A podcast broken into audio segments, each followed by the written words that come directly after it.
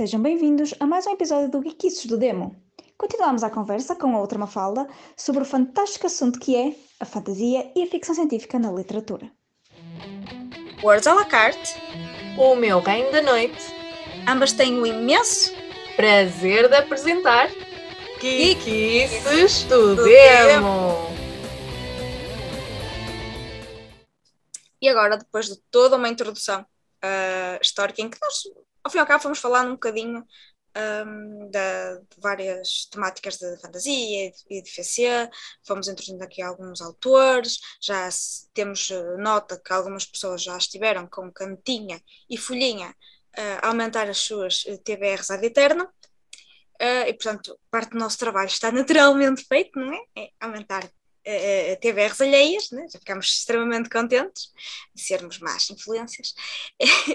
Mas agora vamos entrar mais num- numa parte, não queria chamar-lhe técnica, mas mais específica sobre os géneros da fantasia e ficção científica, e entrar para subgéneros eh, e temáticas que são mais abordadas ou que nós eh, vamos lendo eh, nestes, nestes dois géneros de, de fantástico. E vou deixar uma primeira ressalva que é, no caso dos subgéneros, eh, eles não, não são this or that. Eles podem perfeitamente ser cumulativos não, e não alternativos. Portanto, aqui há algumas coisas que se cruzam, ah, até porque algumas, al- algumas classificações, podermos chamar-lhe assim, têm a ver com setting e outras com, com os temas em si. Portanto, n- nós gostamos de, de todos os subgéneros e temáticas, ah, não gostamos que eles andem à porrada, portanto, aceitamos todos por igual. Exatamente. E, e é assim, às vezes os settings e as temáticas são mais, ajudam se calhar a distinguir livros, são caixinhas que ajudam a distinguir livros, mas não é necessariamente eh, necessário, passando aqui o pleonasmo, colocar os livros numa caixinha, até agir quando eles saem da caixa, ou das caixas. Porreiro é quando Mas eles isso- saem bastante para pa, para nós lermos. Ah, Isso ainda é então- melhor, isso, isso, isso é, isso é a parte ideal, não é? Ah, até porque há gente que é, deve-se, como é que é? O comentário parvo que eu recebi uma vez, eh, os livros deviam estar soltos, Deve ser cafés, mas- são livres para serem lidos assim, umas- umas coisas. Não vale a pena procurar o comentário que ele já não existe. Isso foi muito, foi muito creepy. Foi, foi. E eu- assim uma situação eu- um bocado eu- estranha. Eu vi-me e foi creepy, eu não recomendo, mas Alguém era- estava claramente eh, chalupa, portanto. Enfim. vidas, o facto de a pessoa tem um, um espaço público, é normal de vez em quando apanhar assim, mas não posso Situações. achar muito. Mas de vez em quando aparece assim umas, umas coisas eh, fora do, do normal. fora da caixa. Exato, exato, exato. Não, não, isso é, isso é pior que caixas. É para lá do, do fora da caixa. É- Deve ser a caixa da chalupice. É para lá do demo. Exato. Mas independentemente da, da forma que você, como vocês organizam as vossas estantes, a minha é eh, conforme a espaço, ehm, eu tento ter um tipo de organização que é o caos. E ele até tem resultado perfeitamente. Não me queixo, Diz que funciona. perfeitamente bem. Às vezes, às vezes não sei onde é que são as coisas, mas isso também é toda uma caça ao tesouro uh, né? mas vá lá, tu só tens uma fila de livro. Quem, quem, quem como eu tem dupla fila de livro, É mais um bocadinho mais complicado. Eu Mas as coisas estão, estão mais ou menos organizadas por tema. Se o tema faz, se faz eh, sentido para as outras pessoas, provavelmente não. Mas também não é essa a intenção. Muito- Exatamente. Como é uma biblioteca pessoal, só tem que fazer sentido para mim. Exatamente. Pessoa, a usuária da mesma. Um, e então eu acho que podemos começar pela fantasia. Uhum. Um, e uh, se calhar falamos primeiro precisamente da- da- das classificações possíveis por setting. Uhum. E então, logo para começar, toda uma bombacidade que é High Fantasy versus Low Fantasy. Tenho sempre dificuldade com esses, com esses dois. Nem sei o que é que lhes é de chamar. Esses dois lá. conceitos, esses dois conceitos, porque pode ser talvez daquilo que eu escolho ler. hum, se calhar tenho mais high fantasy do que low fantasy, e daí ter dificuldade em perceber qual é a diferença entre, os- entre as duas coisas. Portanto, poderei não ser grande ajuda nesta parte de distinção de conceitos do que é high fantasy e low fantasy, mas se calhar poderás eh, elucidar-me tu. que eu toda eu uma académica, portanto, várias teses mostrar sobre o assunto. Eu, eu normalmente divido, e isto é uma, é uma- é divisão minha, portanto, não sou alicerce em nenhum tipo de, de dicionário, também existem, podem ser naturalmente consultados, mas eu normalmente faço a, a divisão de uma forma muito simples, que é high fantasy é um mundo totalmente inventado, que não tem nada a ver Uhum. com o nosso, que até pode ter similitudes, mas não é efetivamente nosso. Ok. E low fantasy pode-se passar em todo ou em parte no nosso mundo. Às vezes faz ali um, um crossover com o urban fantasy, que, que Ter normalmente porque efetivamente a maior parte das coisas que eu tenho de fantasia são high fantasy e não low fantasy. Pois, porque, e lá está, aquela questão do low fantasy e urban, que lá está, normalmente passam-se no nosso mundo, mas o urban tende mais para o paranormal, portanto, lá está, também acho que depende, mais uma vez, da, da classificação própria que cada um entende por, eh, por Achas fantasia. que Harry Potter seria low fantasy? Ou teria uma parte, ou os primeiros livros poderiam ser considerados mais low fantasy à medida que vai avançando, depois também vai evoluindo? Eu acho que consideraria low fantasy, porque eu não colocaria no paranormal. Uhum. Normalmente o urban tem, normalmente, é uma conotação, não colocaria no, no paranormal, aquilo é- teve muito em voga a partir do século XIX e, e continua até ao século XXI, Ah, mas normalmente talvez Ghost Whispers, dependendo onde tu poderias colocar o tipo de vampiro que poderias estar a ler, Uhum. se tu olhares para a Big Page e vires o vampiro como apenas uma criatura que se alimenta de espíritos vitae de outra, Uhum. não tem que ser necessariamente sangue, tu tens uma panóplia de, entre aspas, tipos de vampiros que tu podes encontrar e se calhar alguns tenderiam mais para o paranormal do que outros. Eu colocaria Harry. Potter em low fantasy. Tens o nosso mundo e tens aquilo que aparenta ser um mundo ou uma reminiscência de um mundo diferente Uhum. que, que, que há ali pontos de contacto.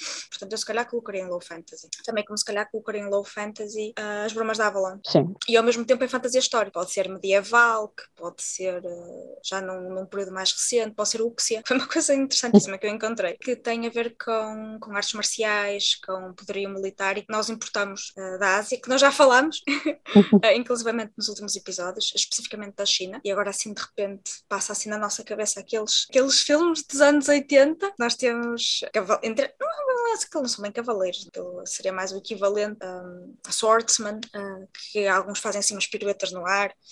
Uh, e- As artes e marciais. filmes- exato, de artes marciais, sim, sim. Uh, portanto, como vocês já estão a ver, nós acabamos de fazer uma completa mistória de temáticas, uh, só aqui em meia dúzia de frases, que é mais um- um- uma prova que, que estes subgéneros ou temáticas podem ser cumulativos e não têm que ser, não têm que ser alternativos, que nós podemos facilmente us- Sim. usar várias caixas. O que é que darias de exemplo como, como high fantasy? Sem ser uh?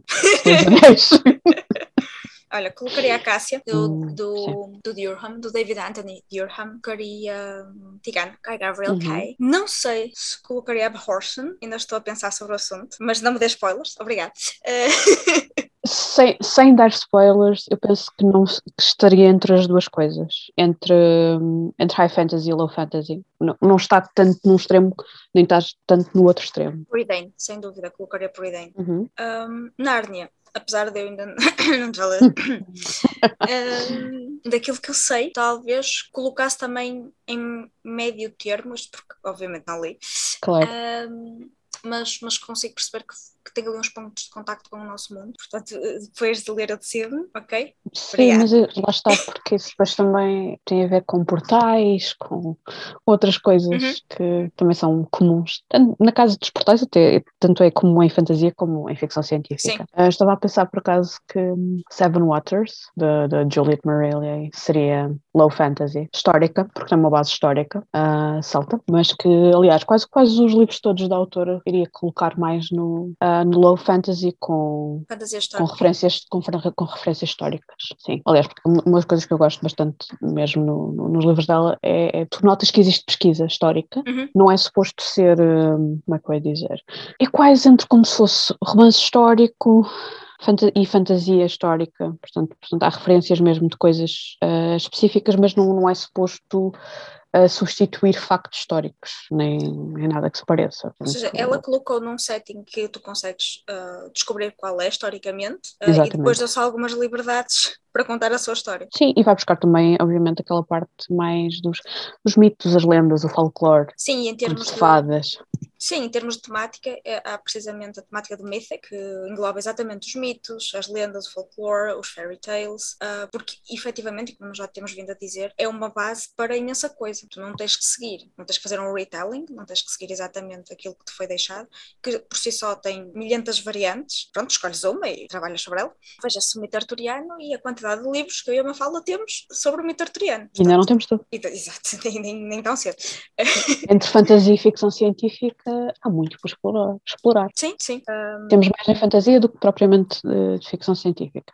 Sim, sim, mas não sei, era, ali uns crossovers engraçados, mas efetivamente uh, tudo, tudo aquilo tem por base, falando de uma forma abrangente, o folclore, não tem que ser nosso, pode, pode ser de outros cantos do mundo, desde que haja pesquisa bastante para isso. Exato. Há, há muito que nós podemos encontrar, inclusive nós podemos encontrar coisas nossas, que eu acho incrível, que é uma coisa que eu, que nós já falamos até também, que nós temos uma história enorme e incrível, nós viajamos mundo, nós, nós temos um, o- o- as nossas histórias, as nossas lendas, os nossos deuses endémicos, um, que, que a Sónia pegou também no Morse Amor, e, e é, é incrível a pesquisa que ela fez para, para conseguir ter escrito aquilo, porque não há registros, as coisas não eram escritas, não eram registadas, o pouco que existe foram os romanos que contaram à sua maneira, à maneira dos vencedores, naturalmente. Essa também é a parte interessante, a parte do autor poder eh, vá, viajar um bocadinho na maionese e, e poder inventar ou usar eh, algumas coisas para contar a história que quer contar. Eh, eu acho essa parte extremamente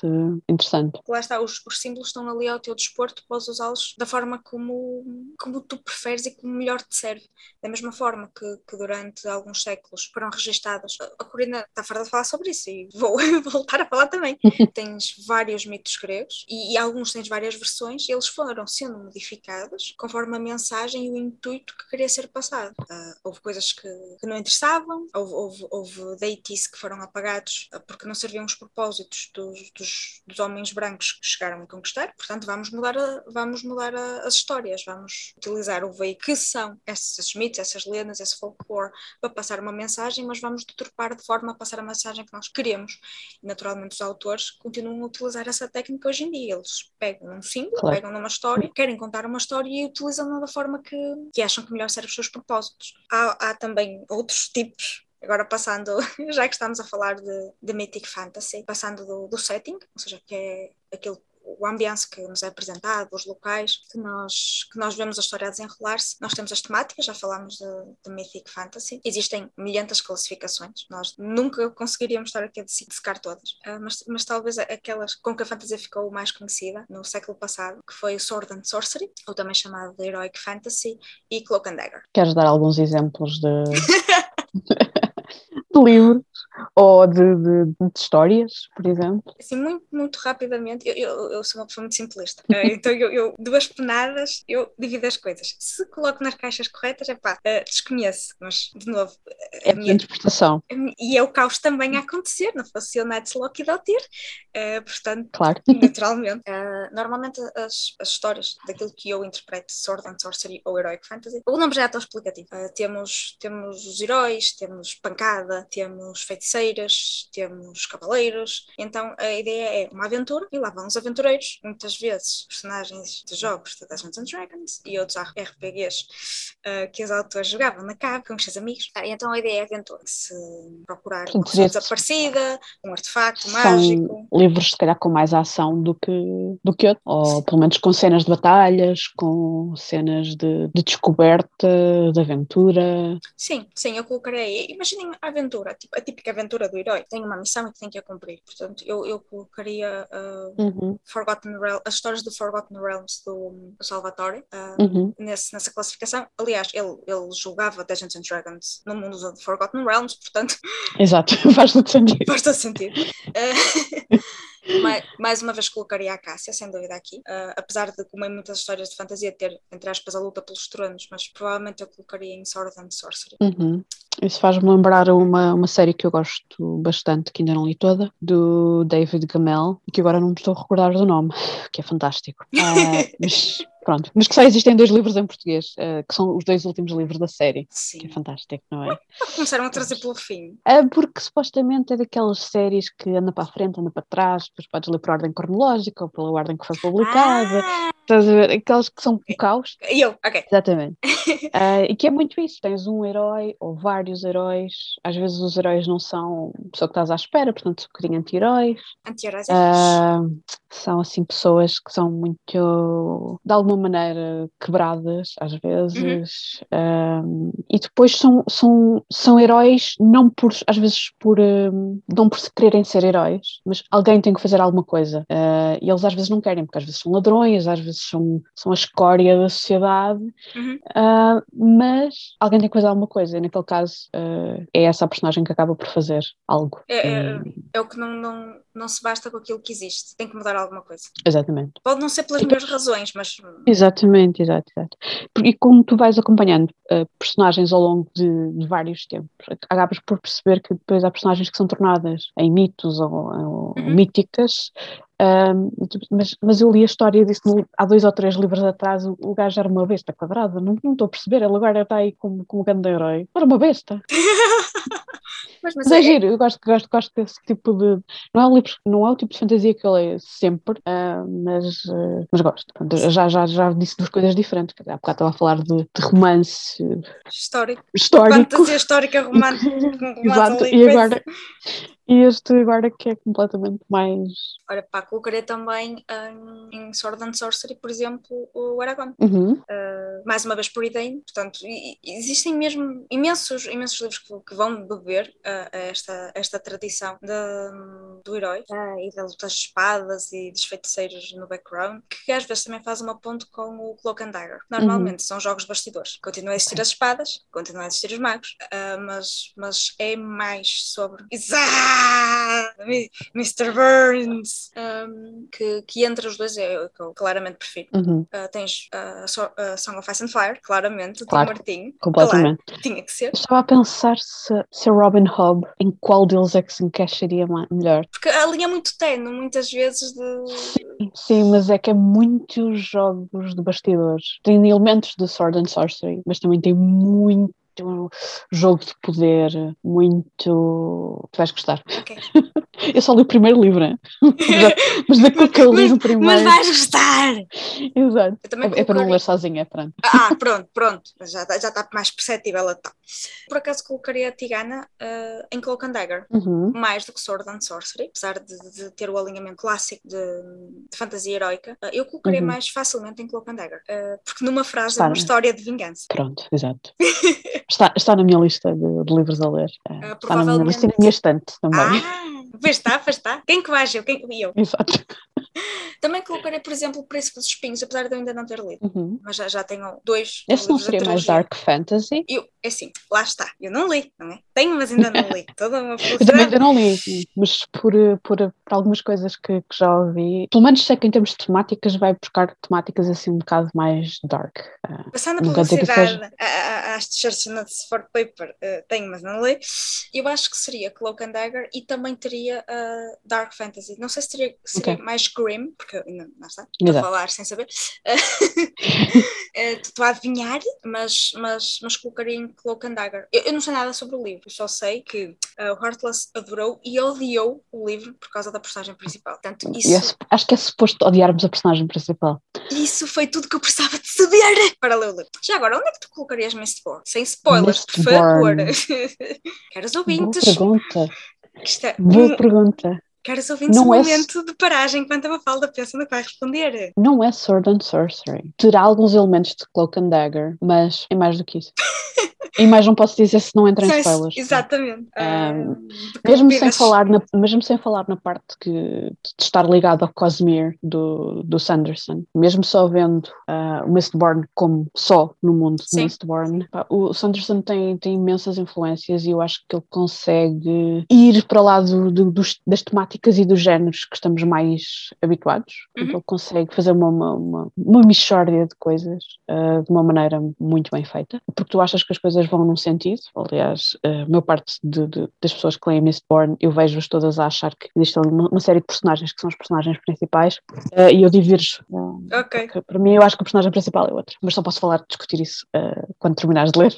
Quando começar Quando- e Quando terminar. começares e terminar, exatamente. Que é mais difícil. trilogia uh, inicial. Um, por acaso estava-me aqui a saltar um pensamento que é onde é que nós vamos colocar Nossa Senhora Ursula K. Le Guin com Terra-Mar? É high fantasy.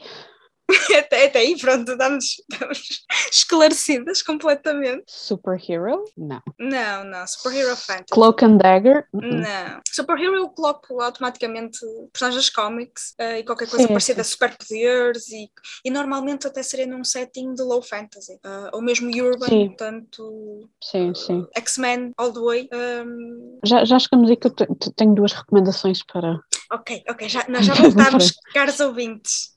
Mas Earthsea, Earthsea foge um bocado, ou Terra-Mar, foge, foge ao normal, porque em cada livro tens temáticas diferentes. Certo. E certo. tens Sobretudo nos abordagens diferentes. Certo. Porque tu, ao longo da série toda, tu vais acompanhar hum, a vida do Ged, e não só, Uhum. mas ele é uma das personagens que acompanhamos mais tempo. Sim, sim, sim. Uh, E eu ainda não li o último livro, portanto estou a contar com uh, portanto, a tetralogia mais os contos. Eu ainda não Uh, li os contos, portanto está aqui todo o desfazamento Exato.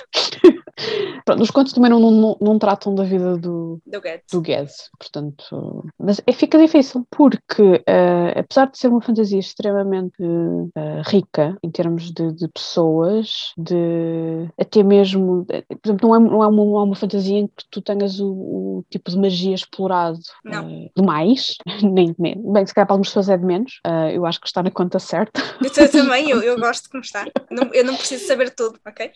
Uh, aliás, eu costumo dizer, que quando, uma, da última vez que reli os livros, que se fosse um livro escrito hoje, logo o primeiro dava para aí uns 30 Três ou livros. quatro. Não, não, eu vou logo para 30, assim, logo o número que.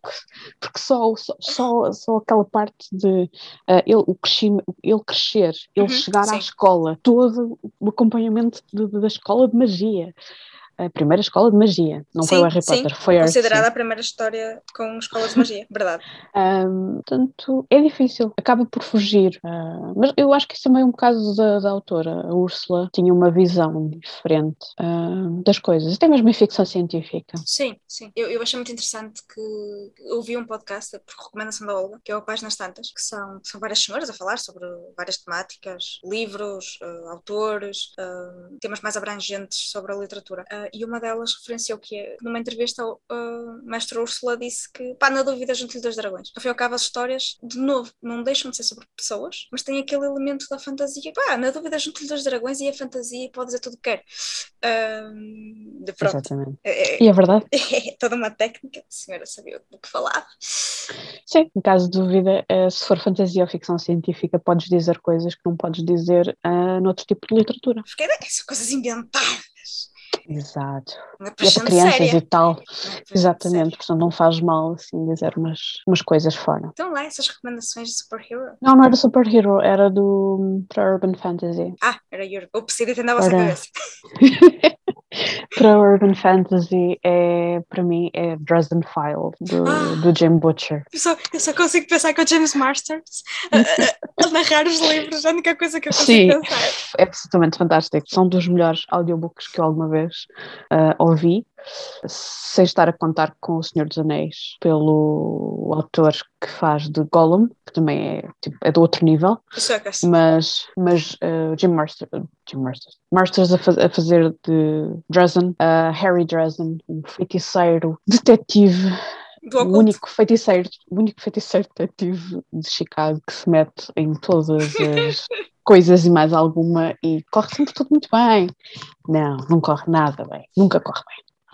Ah, mas o que é fantástico é que, ah, apesar de ser urban fantasy e ah, uma parte das coisas que se calhar serem mais, seriam mais low fantasy, Uhum. à medida que vais lendo os livros, e os livros já vão em 17, só li Coisa 15, pouca, coisa pouca. 17. Ele vai sempre expandindo o mundo, vais sempre conhecendo mais personagens, vais sempre conhecendo mais coisas sobre a magia, sobre os jogos políticos, os jogos ali entre Hum, tudo e mais alguma coisa. É tem tudo. É um caldeirão, bota tudo lá para dentro. É um bocadinho caldeirão. É um bocadinho Incluindo caldeirão. uma caveira uh, chalupa. Exatamente, essa caveira é absolutamente eh, fantástica. Que gosta de ler livros eróticos. Incrível. Incrível. Pronto, enfim. Depois, eh, esse e outra série que eu essa ainda só comecei a ler há pouco tempo, que é o Rivers of London, do Uhum. Ben Aronovich. Eh, também é uma série bastante longa, mas que se passa nos dias de hoje de Londres. Ah, mas em que temos deuses e personagens paranormais, sobrenaturais e todos os ais que vocês possam imaginar. uh, na Londres do, do século XXI. Uh, e depois temos a personagem principal, é, é um detetive da polícia, mas de uma, de uma divisão particular da polícia, da Metropolitan Police, que lidam com magia. Com coisas estranhas. Com coisas estranhas. Vai, se faz-me lembrar mas, um bocadinho. E os dois têm, para além disso, têm, têm humor também. Isso é, é incrível. Pronto. É... não que eu tenha lido, né? Uh, tenho, mas ainda não li. Uh, isso faz-me lembrar um bocadinho American Gods, do Neil Gaiman, uhum. que, que, deverá andar por aí, porque aquilo dá-me a ideia que, que, terá que ver com crenças e com vários deuses, poderão ou não viver no nosso mundo. Tentei não, não ler a sinopse. Não, tentei não ler a sinopse, portanto eu posso ter lido duas linhas, portanto uh, não sei do que estou a dizer, estou a ambientar, portanto. Mas, mas eu acho que Neil Gaiman é, o mestre Neil Gaiman, é aquele autor excelente para o realismo mágico, porque ele consegue nos dar imensas histórias que nós não sabemos se aconteceram apenas na cabeça da, da pessoa que alegadamente nos está a contar o relato, ou se existiu efetivamente, existe um plano para além do mundano que nós não, não conseguimos ver e que só alguns escolhidos é que conseguem aceder. Tens o Neverwhere, sim, sim. Chef's Kiss, uh, o Fortunately the Mill. Ainda não li. Ai, é tão lindo. Uh, não sei se Nobody Owens poderia ser colocado uh, em realismo mágico ou, ou em urban fantasy, por acaso. Um bocadinho dark. Uh... Mas todas as coisas do Gaiman têm sempre um, ali um toquezinho dark. Uhum, sim, sim, sim. Um... Uh, The Last Temptation, que ele fez a meias com o, com o Alice Cooper. É um dos trabalhos mais antigos, não, uh, não, não gostei particularmente, mas, mas foi interessante porque nota-se que foi se calhar o veículo que o fez levar a criar outras histórias mais tarde. Uhum. É, é, é, muito estranho, okay. uh, talvez mais grim fantasy, uh, mas aquilo é mesmo muito, muito, muito estranho.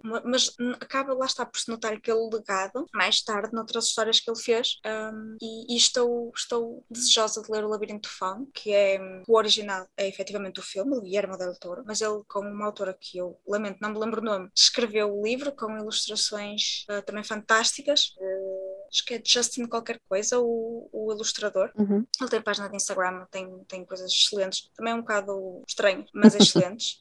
Um, e um, eu gostei imenso do filme, porque é um, um excelente exemplo de, de, realismo mágico e como, como este, estes mundos extra reais, extra normais, podem ser uma forma de nós encontrarmos-nos a nós, de encontrarmos um, local seguro, uh, de encontrarmos a nossa voz e encontrarmos um propósito. Uhum. Uh, e então eu estou muito curiosa para ver como é é que aquilo resultou em livro, se o mundo foi expandido, se faz uma narração uma do livro. Uma, exato. Estou um, ah, curiosa. Eu, eu, gosto muito de realismo mágico, por incrível que pareça, porque aquele facto de eu não saber se as coisas efetivamente existem ou é simplesmente uma cabeça com uma imaginação extremamente fértil a contar uma história, deixa-me sempre na dúvida, deixa-me deixa sempre na ponta da cadeira e, e, é uma coisa que eu gosto imenso. Tem, tem uma coisa também muito interessante que o realismo mágico às vezes pode ser uma maneira de uh, contar traumas ou de não é relativizar, é arranjar maneiras que aquela personagem naquela altura conseguiu sobreviver porque Sim. estava noutro mundo, Sim. seja esse mundo real ou não. Sim, uh, é uma, ah, eu é, acho que isso é uma forma de autopreservação. Sim, sim, sim. Uh, obviamente, quando a pessoa está a ler, não precisa estar a fazer esta análise, a não sei o que é queira fazer. Eu acho interessante fazer esse tipo de análise, às vezes, em alguns livros, mas, uh, obviamente, a pessoa pode ler só por, por, questões de entretenimento, não precisa de estar a, a, pensar se não o quiser fazer. Sim, mas se tu reparares bem, efetivamente, é uma forma de pessoas que têm, efetivamente, traumas, que são diagnosticadas e, clinicamente, e que são clinicamente acompanhadas, é, efetivamente, uma forma de escapismo uh, dos locais ou dos momentos ou das pessoas que lhes causaram esses traumas uh, para poder ultrapassar uh, e, e, aprender a sobreviver, porque ao fim e ao cabo ninguém vai sobreviver por ti. Exatamente. Então, se, se for com o auxílio de criaturas mitológicas, de, de, criaturas fantásticas, ou até de, de, criaturas que efetivamente existem, mas só alguns são capazes de ver, talvez aqueles que sejam os escolhidos, tenham o coração puro, que, que encontrem o portal e que sejam simplesmente contadores de história. Em algum momento o universo criou-lhes uma, uma porta, um, um portas, neverwhere uh, criou-lhes uma porta para eles encontrarem um local seguro, pois o pagamento que eles dão é poder contar a existência desses mundos. Agora, se nós acreditamos neles ou não, pronto, isso já é connosco. Exato, exatamente. Não percam o próximo episódio de Kikissos do Nemo! Nós também não!